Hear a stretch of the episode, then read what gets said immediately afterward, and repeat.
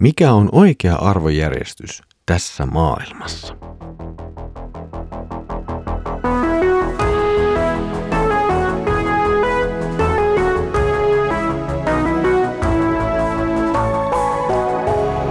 Kirjoitusten pauloissa. Tervetuloa taas mukaan Kirjoitusten pauloissa Raamuttu-podcastin pariin. Minä olen Mikko ja katselen teidän kanssani yhdessä nyt Markuksen evankeliumia. Kiva, että olet taas tullut mukaan. Edellisellä kerralla katselimme Jeesuksen vertausta viinitarhan vuokraista. Noista sanoista siirrymme nyt seuraaviin kolmeen keskusteluun, jota Jeesus käy Israelin hengellisten johtajien kanssa. Tänään noista ensimmäisessä keskustelussa fariseukset ja Herodeksen kannattajat tulevat kyselemään Jeesukselta verojen maksamisesta. Luemme nyt Markuksen evankeliumin 12. luvun jakeet 13-17. Sitten he lähettivät muutamia fariseuksia ja Herodeksen kannattia Jeesuksen luo saadakseen hänet puheistaan kiinni.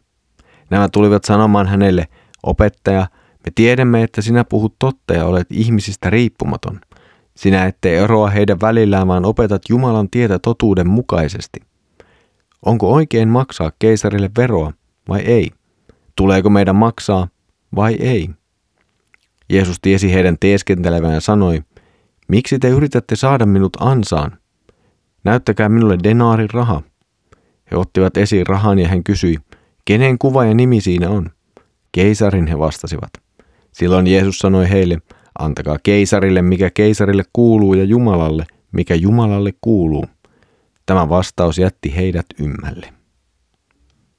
Jeesuksen luot tulleet fariseukset ja Herodeksen kannattajat tulevat nyt tässä tilanteessa Jeesuksen luo ei rehellisesti keskustelemaan ja kysymään, pohtimaan jotakin maailman tai elämän ongelmaa, vaan he tulevat Jeesuksen luo asettaakseen hänet ansaan, saattaakseen hänet kiikkiin.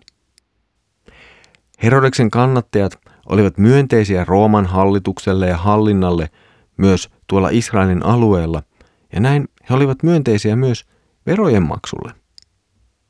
Verot ja niiden maksaminen ei kuitenkaan yleisesti miellyttäneet israelilaisia, erityisesti kun puhutaan verojen maksamisesta roomalaisille.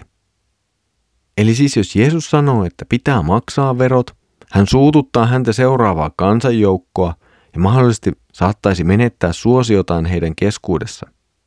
Tai jos sitten toisinpäin, eli Jeesus käskee olla maksamatta, niin hän kyllä ehkä saa suosiota nationalistisesta kansanosasta, mutta Samalla todennäköisesti saattaa itsensä vaikeisiin ongelmiin roomalaisen hallinnon ja sitä tukevien juutalaisten kanssa. Kysymyksen esittäjät, he tulevat Jeesuksen luo aika lailla mairittelevasti. He näyttävät tavallaan sanoillaan kunnioitusta Jeesuksen toimintaa ja Jeesusta itseään kohtaan, mutta heidän sydämensä on jotakin aivan muuta. Markuksen mukaan Jeesus tietää tämän – ja vastaa kysymykseen nyt vastakysymyksellä. Hän pyytää denaarin rahan, jossa tavallisesti oli keisarin kuva ja keisarin nimi siinä kuvan alla tai vieressä. Tämä raha kädessään Jeesus sitten kysyy, että no, kenenkä kuva tässä nyt sitten on tässä rahassa? Ja tavallaan itsestäänselvä kysymys ja siihen sitten Jeesuksen luo kysymystä esittämään tulleet joutuvat vastaamaan, että no tietenkin. Siinä on keisarin kuva, se on keisarin raha ja keisari on sen liikkeellä laittanut. Ja sitten Jeesus sanoo tuon mykistävän lauseensa siitä, miten keisarille pitää antaa, mikä kuuluu keisarille ja Jumalalle antaa se, mikä kuuluu Jumalalle. Antiikissa siis rahat oikeasti kuuluivat hallitsijalle. Ja siksi Jeesuksen kysymys on varmaan aika lailla ymmärrettävä. Siis kolikko jossa on keisarin kuva ja keisarin nimi, se pitää palauttaa lopulta sen lailliselle omistajalleen, eli keisarille. No, jos näin on rahan kanssa, niin mikä sitten on se, mikä pitää palauttaa Jumalalle? Nyt on muistettava, että mikä tässä maailmassa on Jumalan kuva. Kuka tai mikä on luotu Jumalan kuvaksi. Ja se, siis Jumalan kuva, on palautettava Jumalalle. Tämä palauttaa meidät itse asiassa aivan raamatun alkulehdille luomiskertomukseen, jossa Jumala luo ihmisen omaksi kuvakseen. Jumalan kuvaksi on luotu siis ihminen. Ja se, eli ihminen, täytyy palauttaa takaisin Jumalalle. Hän kuuluu oikeastaan ja oikeasti Jumalalle, koska hän kantaa tuota Jumalan kuvaa itsessään, tai oikeastaan hän on se Jumalan kuva. Jeesus siis sanoi, että ihminen kuuluu luojalleen ja Jumalalle, ja näin ihmisen kuuluisi myös elää ja toimia. Kuten jo tuossa aikaisemmin mainitsin, rahassa oli siis keisarin kuva, jonkunlainen naama, kuva oli siihen painettu, ja sitten toisaalta siinä oli myös tuo keisarin nimi. Mikä nimi sitten voi olla Jumalalle kuuluvassa? Vanhan testamentin lupauksissa Jumala kirjoittaa pelastuksen aikana oman lakinsa ihmisten sisimpään ja näin uudistaa heidän sydämensä. Jumala siis näin merkitsee pelastukseen kutsumansa ihmiset. Ja tässä Jeesus ohjaa meidät kysymään, tai ohjaa nuo kysyjät myöskin kysymään itseltään sitä, kuka kantaa itsessään Jumalan kuvaa ja Jumalan nimeä. Tähän kysymykseen vastaamalla itse asiassa myös heidän alkuperäinen, Jeesukselle esitetyn alkuperäisen kysymyksen vastaus tulee löydetyksi.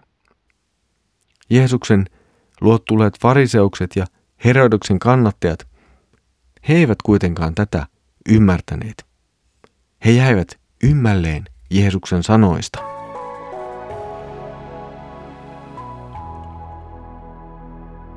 Jeesuksen sanat asettavat meidän elämämme Jumalan yhteydessä ja elämämme tässä maailmassa oikeaan suhteeseen. Tässä kohtaa voisimme tehdä hypyn historian ja kuunnella toisen vuosisadan apologietan Justinus Marttyyrin sanoja tämän tekstin äärellä. Justinus Marttyyri lausuu, Niinpä, me palvomme vain Jumalaa, mutta ajallisissa asioissa palvelemme teitä mielellämme, tunnustamme teidät keisareiksi ja hallitsijoiksi ja rukoilemme, että keisarillisen voimanne ohella teillä olisi myös terve mieli. Oletetaan, että te ette kiinnitä huomiota rukouksiimme ja suoriin lausuntoihimme kaikesta. Se ei vahingoita meitä, sillä uskomme, että olemme epäilemättä vakuuttuneita siitä, että jokainen kokee lopulta jumalallisen tuomion hillitsevän hänen vapaaehtoisia tekojaan. Jokainen joutuu antamaan tiliä vastuusta, jonka Jumala on hänelle antanut. Kristityllä ei ole lähtökohtaisesti mitään periaatteellista ongelmaa maksaa veroja ja noudattaa yhteiskunnan lakeja, jos ne eivät vaadi meitä rikkomaan Jumalaa ja hänen tahtoaan vastaan. Ja useimmissa tapauksissa näin ei ole. Emme välttämättä pidä kaikista yhteiskunnan säännöistä ja laista, mutta se ei vielä ole peruste jättää niitä noudattamatta. Lähtökohtaisesti kristitty alistuu ja noudattaa esivallan säätämiä lakeja ja säädöksiä sekä maksaa veronsa. Vasta jos meitä estetään harjoittamasta uskoamme, lausumasta sitä ääneen, mitä uskomme tai ajattelemme uskomme perustella, tai meitä pakotetaan tai ohjataan toimimaan vastoin Jumalan sanaa, silloin meidän velvollisuutemme on noudattaa ensin Jumalan tahtoa ja vasta sitten ihmisen antamia määräyksiä. Tässä oli tämänkertainen kirjoitusten pauloissa raamattu podcast-jaksomme. Hienoa, että olet ollut jälleen yhdessä mukana katselemassa Markuksen evankeliumin jakeita. Seuraavalla kerralla katselemme sitten toista osaa kolmesta näytöksestä, jossa Jeesus on vastakkain Israelin kansan eri hengellisten opettajien ja näiden ryhmien kanssa. Nyt keskusteluun tulee uusi teema ja se on ylösnousemus. Siitä siis seuraavalla kerralla. Mutta nyt Herramme Jeesuksen Kristuksen armo ja Isä Jumalan rakkaus ja Pyhän Hengen osallisuus olkoon sinun kanssasi. Amen.